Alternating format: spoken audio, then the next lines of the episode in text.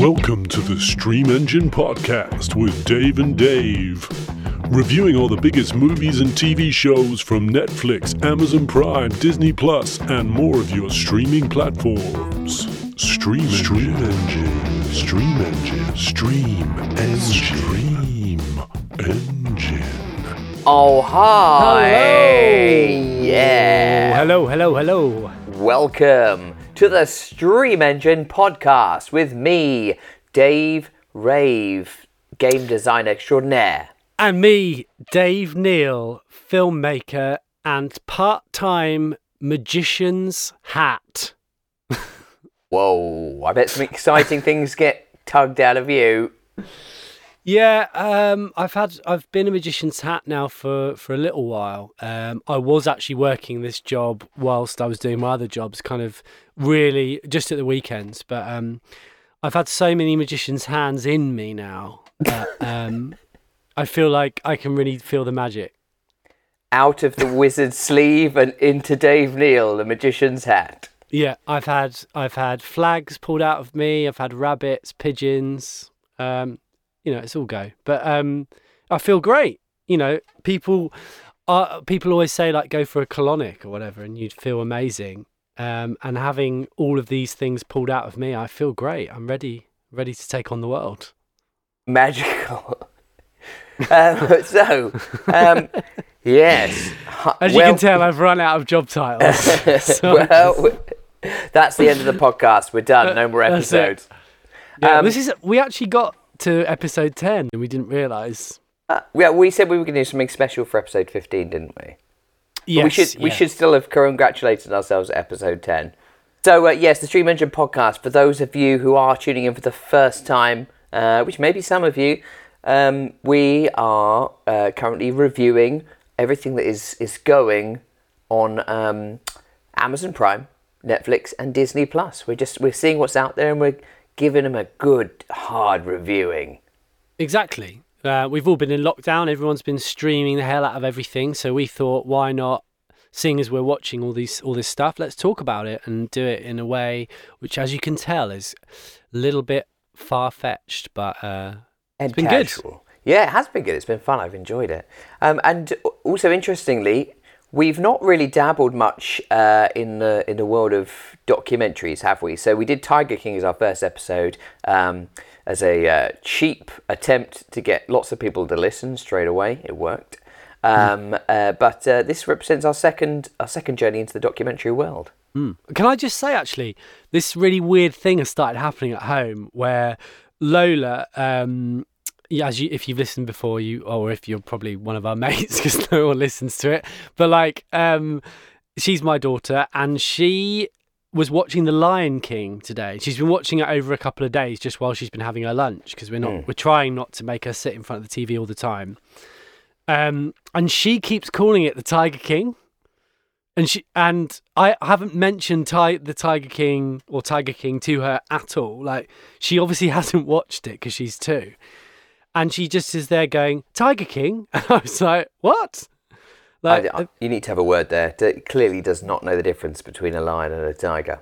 no, and she's also started taking meth, and she's living in a caravan and eating uh, old Waitrose food that's been left out. So It's a bad influence. She, she's been staying up late and watching that, hasn't she? I reckon she might have done, but um, yeah, that that actually has been happening. Crazy. Lola Exotic, yeah. Um, so uh, yes, this is our second uh, our second uh, foray into the world of documentaries uh, on on the streamer boards, and uh, we're going to be looking at Circus of Books in this episode.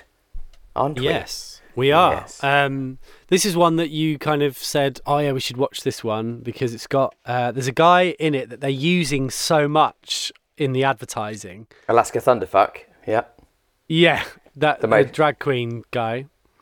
Um, and it's crazy because he's like, he's just a small part of this documentary, but they they're really going to town like on the uh, in all the trailers and everything with his face just plastered Yeah. all over it. she, she Alaska Thun- Thunderfuck is a big deal. She's a big deal, and she's uh, she's uh, she's basically one of my favourite drag queens from from RuPaul's Drag Race. I mean, that's that's that's where I know her from, and she's got this amazing um, voice, which is like a cross between Lloyd Grossman and I don't know what the other half is, but there's definitely a little bit of Lloyd Grossman in there. But no, I agree.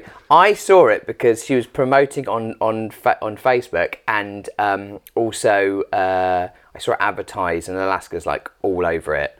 And Yeah. uh, yeah, the, the the contribution is it's minimal, isn't it? It is, um, but fair play. I mean, I probably would do the same. Like if we had, I don't know, someone on this podcast for two minutes, but they had ten followers, then I'd probably rinse them.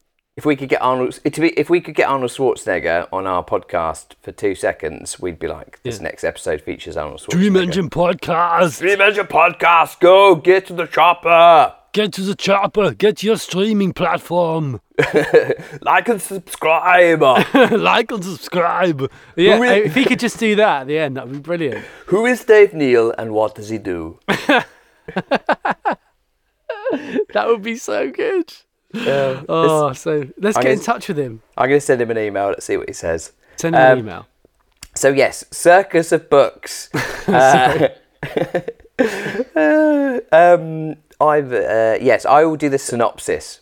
So Circus of Books is a is a documentary um, which is uh, is created by Rachel Mason, and she is the daughter of Karen and Barry Mason, who are a uh, uh, an old devout Jewish couple who uh, basically in the seventies decided to create um,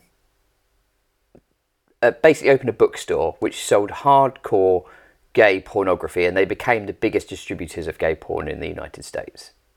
And it's sort of it's their story of how that happened and uh, yeah. That's kind of it really, isn't it in a nutshell? What and it's Ra- and it's Rachel that's making the film, so it's kind of like it's her sort of exploring her family's relationship with with this business and and what they do and and later on again not going into spoilers um the the family the the dynamic of their family as well and how that kind of unfolds within that context. Yeah, Is that fair It's, enough uh, synopsis? that is that is a fair enough synopsis. Bang in. and it and it's it's a really interesting documentary because it um it seems very light-hearted as much as hardcore hardcore gay pornography can be light-hearted actually a lot of it is that I've seen. I don't know. I'm digging myself into a into a hole already. But like um yeah it kind of seems quite light-hearted and and it kind of starts off like that and you're it, it's uh, it's more like oh my god I can't believe this kind of like old couple are doing this and wow what's the story behind it and everything. And then the message as you as it goes through um it, it doesn't become like more serious but you kind of understand the place that they actually had in this community and also the struggles of what it was like to to be gay in the 80s um, yeah, especially and, and it um, does, and it does sort of explore that, doesn't it? And, and it cover, it covers that, and it covers. Uh, there's a lot about um, censorship as well in there, and the sort Hmm. of like the state versus Karen and Barry, and and and yeah, again, without I don't want to go into too much into spoiler detail at the moment, but we'll, we'll cover that later on. Um, what what's interesting is kind of how they get into it, and again, this isn't this isn't too spoilery because it happens in the opening opening few opening ten minutes or so. But basically, uh, Karen, I, I believe, used to be she was a, a journalist, wasn't she? And um, Barry was actually a film special effects guy, so he worked on 2001: A Space Odyssey and some, I think, Star Trek, uh, if I Yeah. remember correctly. so and good yeah and then he somehow uses what he learns on the science fiction sets and doing these special effects to create a um, a medical. He invents something. Was it kidney a kidney dialysis machine? Some kind of yeah, valve because his kidney. dad's yeah, his dad's got kidney problems, and uh, it was something happened with the tubes on his dad's um, system. I, I was so bad, I don't know the technical terms. I've forgotten, but um, it, basically where he Dave, nearly go- dies. Go and get a PhD, and come back and talk to me. I'm literally sitting in front of a machine that has Google on it, and I'm just trying to pick out my brain and just make a fool of myself. But um, uh, yeah, so something goes wrong, um, and his dad nearly dies, and he and it was such a simple thing where all it needed was some sort of valve to stop the blood kind of going through the wrong pipe or something or filling up. It was something anyway that was kind of this kind of little valve thing that no one had um, invented before, and he was just like, well. I can do this. I do this kind of thing all the time when I'm trying to solve these problems on set for all these special effects things. So, yeah, he invents this thing which is a real life changer, literally. and he goes around selling it and after a period of time this invention that he's got that is effectively you know what, what him and karen are making their money from and what they're living off uh, that due to tougher regulations he is uh, and a requirement to have higher insurance he's no longer able to sell it. So basically they're kind of desperate and they need to find a new way of making money. Um, and they find an ad in the los angeles times which has been posted by larry flynt um, who is looking for a uh, distributor basically. He's looking for distributors um, to uh, to sell hustler magazine. So barry's like cool we can do this. We can sell hustler magazine. Goes and buys an absolute ton of them and they just make an absolute shit ton of money basically and decide hey this is the business for us pornography and so begins the circus of books But Barry's like he seems like quite a uh, he's quite a uh, like a really likable guy throughout the whole thing. yes And if he was trying to sell me something, I'd really kind of buy into what he was saying. Like you kind of take you take pity on him in a way. But I mean, to sell pornography, I mean, you just got to look at the internet at the moment, eh, at the moment, or throughout the whole of the history of the internet. Like selling pornography is fairly easy for people. it's like, do you know what I mean? It's um, and with him being quite a good salesman, seemingly as well, he just does so well off it. He's like, we can't not just carry on doing this, and uh, and they they do.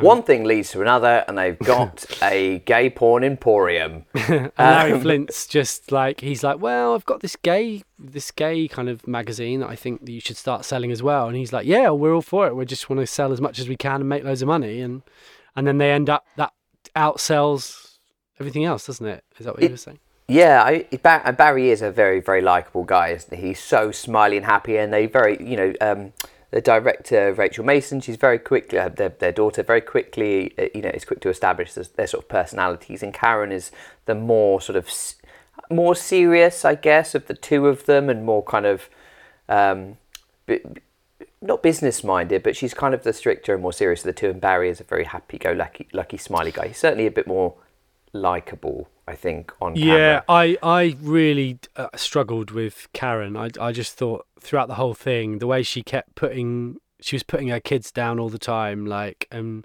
there's clips of when um, Rachel's filming the doc- bits for the documentary, and she's constantly saying, "Oh, this isn't going to be interesting. Why are you filming this? Why are you doing that?" And it's like, it, mu- it I, I can imagine that causes a lot of problems for like mentally as a kid if your mum is constantly putting you down like that or telling you you're doing something wrong or just being like that um and that is touched on in this um but i just i just really didn't ha- i just took a disliking to her really throughout the whole thing but then she goes on a bit of a journey as well and you do have more respect for her at the end but I, I would I don't think I would like to work for her, for example. Like No. some of the employees are like, yeah, she's a tricky character, but they're speaking to her daughter, so they're not going to be like, yeah, she's a she's a bitch. She's an asshole. Um, yeah, no, she she was she was kind of difficult to like, wasn't she? And um, uh, I ju- sorry, just before I forget as well, just going back to to something which we which you mentioned earlier on as you were talking, you, you said in passing, "Oh, porn is easy to sell,"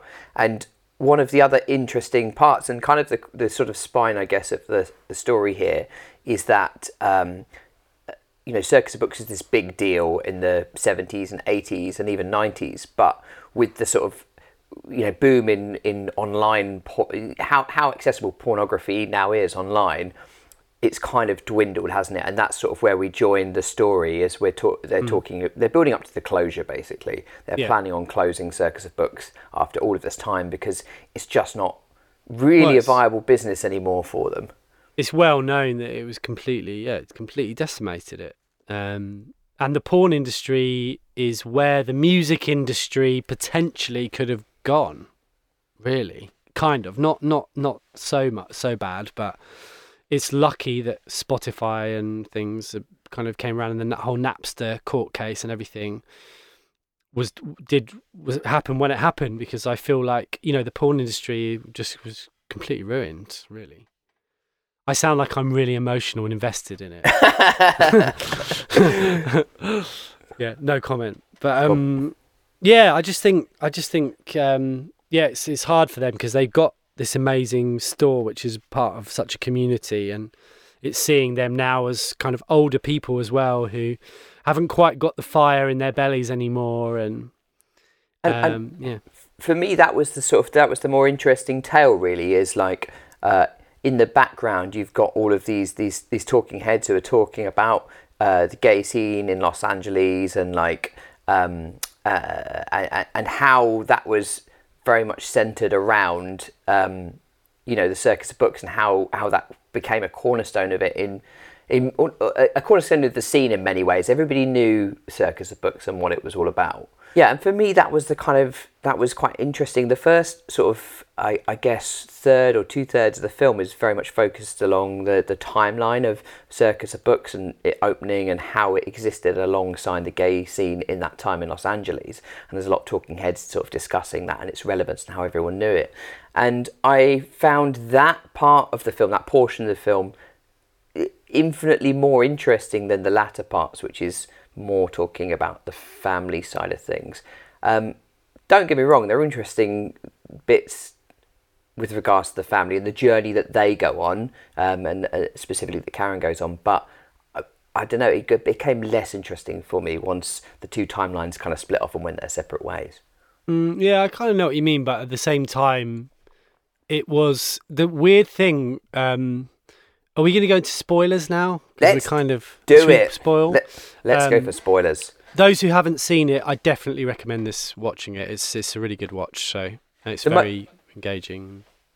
I agree, and and it's and you know what? I love watching a documentary where I'm taken into a world that I kind of no, don't really know anything about, and and Circus Books definitely did that. And it's also a fascinating story. It's so Netflix have got this great selection of of like documentaries which take you into worlds that are just you know so far removed from your everyday life, and this is definitely one of those. Great, definitely go and watch it, and then come back and listen to the rest of the Yeah. podcast. Well, when um, so spoiler time. Like when uh, Josh, uh, the the one of their sons, comes out to them. Um, obviously, that's not really a bombshell that he's gay because I kind of felt like it was fairly obvious throughout the whole interview. But like, it's more the fact that Karen, after the you know Karen and Barry have been this kind of the, the cornerstone of, of this community and they've really helped the gay scene. They've got some they love their employees. They talk about so many of their employees um, passing away during the aids epidemic in the 80s um, and it was how horrendous it was and they were there for all of the community and um, and then suddenly their son comes out and obviously barry who's like a legend was like yeah it's totally fine.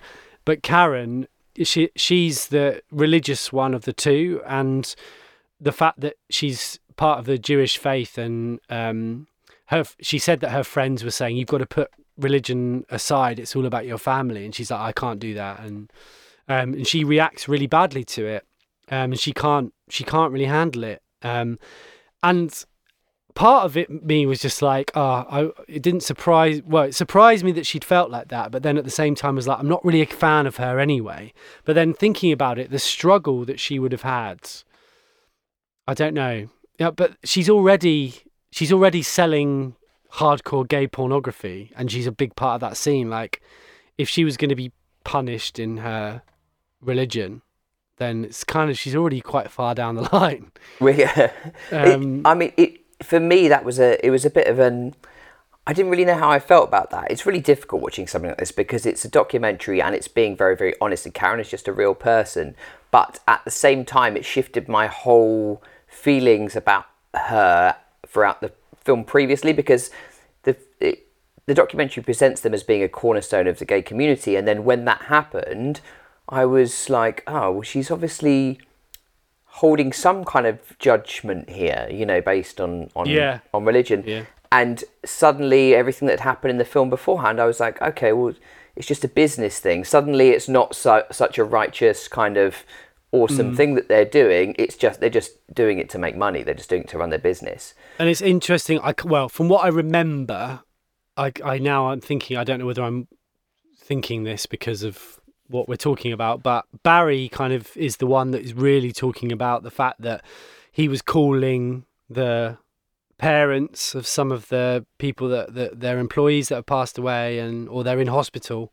and he calls the parents and says you've got to come your son is ill and they say oh I don't care about him or whatever it seems like he's the one that's talking about those stories but i could be wrong i could totally have made that up it's um it's it's difficult as well because on one hand I'm like I want to be like oh I did I didn't really like connect with with Karen and uh, and uh, and she made me feel uneasy. On the on the other hand she's just a real person isn't she at the end of the day? She's just a human being and she goes on this uh, this personal journey and ends up becoming a massive advocate uh, and joins and, and partly leads a support group for uh, LGBT parenting support group which is sort of how the film finishes at the end just before they close the circus of books.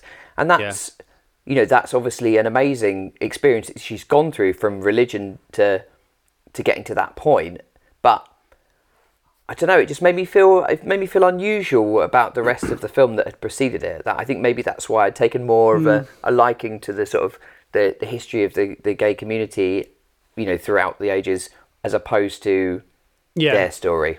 yeah and i felt like you could just tell that josh was really crushed by the whole experience and like, Absolutely. he seemed so timid and like it seemed like he'd been completely beaten down emotionally um even so much as his sister who's making the documentary seems she seems like a pretty cool sister to have you know you'd she seems like the kind of sister where if you were having a falling out with your parents or whatever you'd go and chat to her and he doesn't even talk to her at all um and like yeah i just feel like she, he's just a product of his mum basically It- I, I- I mean, like I was literally he's quite literally a genetic product of his mum. i think he's her son and, and do you know what? I was pleased that it ended the way that it did, but no, I felt I felt the same way. You know, um, uh, and you felt sorry for him. I felt very very sorry for him. And and the other thing which I kept going, you know, sort of kept circling around in my head is I was I was questioning how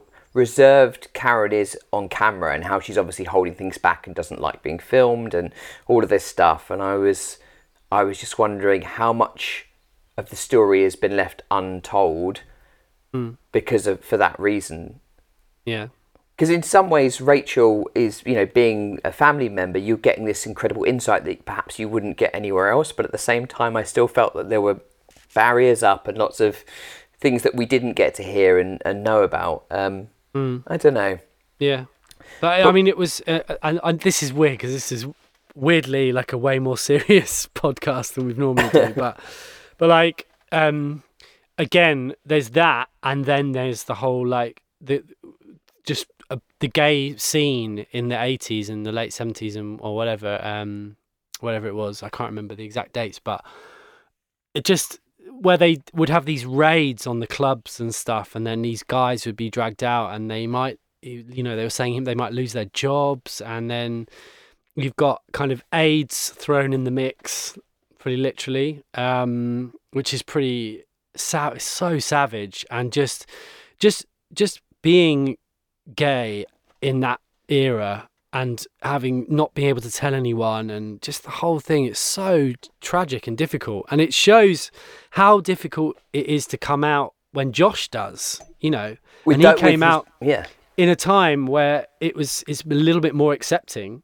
still not as much as it should be probably but you know and his parents run a hardcore gay bookshop and even that even that is really horrendous for him and just think what it would have been like back in the day and the people that were beaten and arrested and They talk about the Oh, raid in the um, uh, the Black Cat Tavern in 1967. I'm like, 67, was- yeah. Imagine how tough that'd be, like back in the 60s, man. Like, and Yeah. I mean, it's hard. It's still hard. It's still hard now. We don't. We obviously don't have a clue, but you know, and what the the, co- the way the cops would have treated them as well you just know what it would have been like it had just been horrific um yeah on a on on a if we're gonna i know you said this is quite a serious podcast but just on a slightly lighter note i just want to read you my notes which i wrote there's a section where i've just written hand jobs magazine now does organic chicken farming jeff stryker 80s movie star posable penis rimtastic gold part two That's all you need to know. Go and watch it. Je- Jeff Jeff Stryker was fantastic. Where they bring He's so great. um, so there's a whole bit where basically for a while uh, they get into they they start actually producing uh, gay porn films, and there's this guy called Jeff Jeff Stryker who is like one of the big big you know adult movie stars of the 80s, and he's got an action figure that has a posable penis. It's got wire inside the penis, and you can make it erect or non-erect. I mean, it's massive either way. It doesn't doesn't change in size. He's definitely a, a shower, not a grower, but Yeah. amazing. Imagine Yeah, it's great. I'd love one of those. You What, sit a, there a all day, just- what a grower, not a shower. A shower, not a grower. or a penis that I could just pose at any position. No, uh, one, uh, one of his dolls. I think that'd be great. Because the action men when we were kids, not that I wanted to sit there play, playing with their genitals, but there was never anything there. They And I always thought that was a bit odd. Like They had it's pants, the same. didn't they? Action Man had pants. Yeah, like Action Man and Barbie. Well, I don't know. I don't want to even go down here, but like the Barbies that I've seen have got like a, a, a suggested area, whereas the Action Men were just like these guys that were double hard, but they had no balls. Like they had all the balls, but they had no balls at the same time. I always find that really odd. They had So- eagle eyes, though. They did.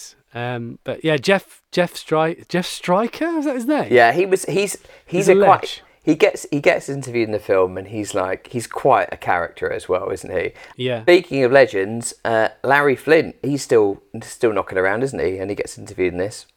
He is, and I think it's amazing that like he managed to meet um, Barry, Barry and Larry. Do you want to buy some porn from Barry and Larry? Yeah, all right, son. Um, but like, Listen, listen, is Larry there? I want to get some of the porn. Tell him it's Barry. but like, um, I just find it amazing. That's the thing about LA. Like, uh, they, it's the fact that they've got this tiny bookshop, which is legendary, like worldwide legendary, and you get that like, um, just having movie stars walking down the street or Larry Flynt just going, "Can you sell some porn mags for me?" And it's like, it's that's what LA is kind of all about. Um, and uh, I think it's really interesting. Another story of another thing where, where in LA where someone just suddenly stumbles upon this gold mine. You know, it's So- pretty amazing. One of the other things we didn't touch on that I'd like to touch on briefly, I know we're getting close to our time, is um, is Jeff Stryker's posable penis? We No, touched. no, it's- I would we didn't love to touch touch on Jeff that. Stryker's disposable penis. No, it's a, it's the censorship issue as well. So there's another sort of sub story that happens where um, basically the, the, the, the US government are sort of cracking down on sort of pornography and it's the most evil thing in the world ever, which is a, a tale as old as time, Marilyn Manson and porn. Um, and they decide to target Circus of Books because they're producing all of these porn films. And Barry actually ends up going to court, doesn't he?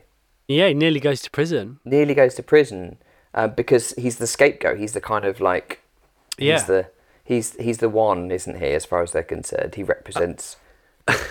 the the most timid kind of like nice man ever but uh, like it's and that's as well it's another struggle um i, I think I, I may disagree with you a little bit about um the kind of family side of things because i again i th- felt that was really interesting where you know he's he's going through hell and he could go away for a long long time and it could ruin their lives and they just cannot tell anyone about it.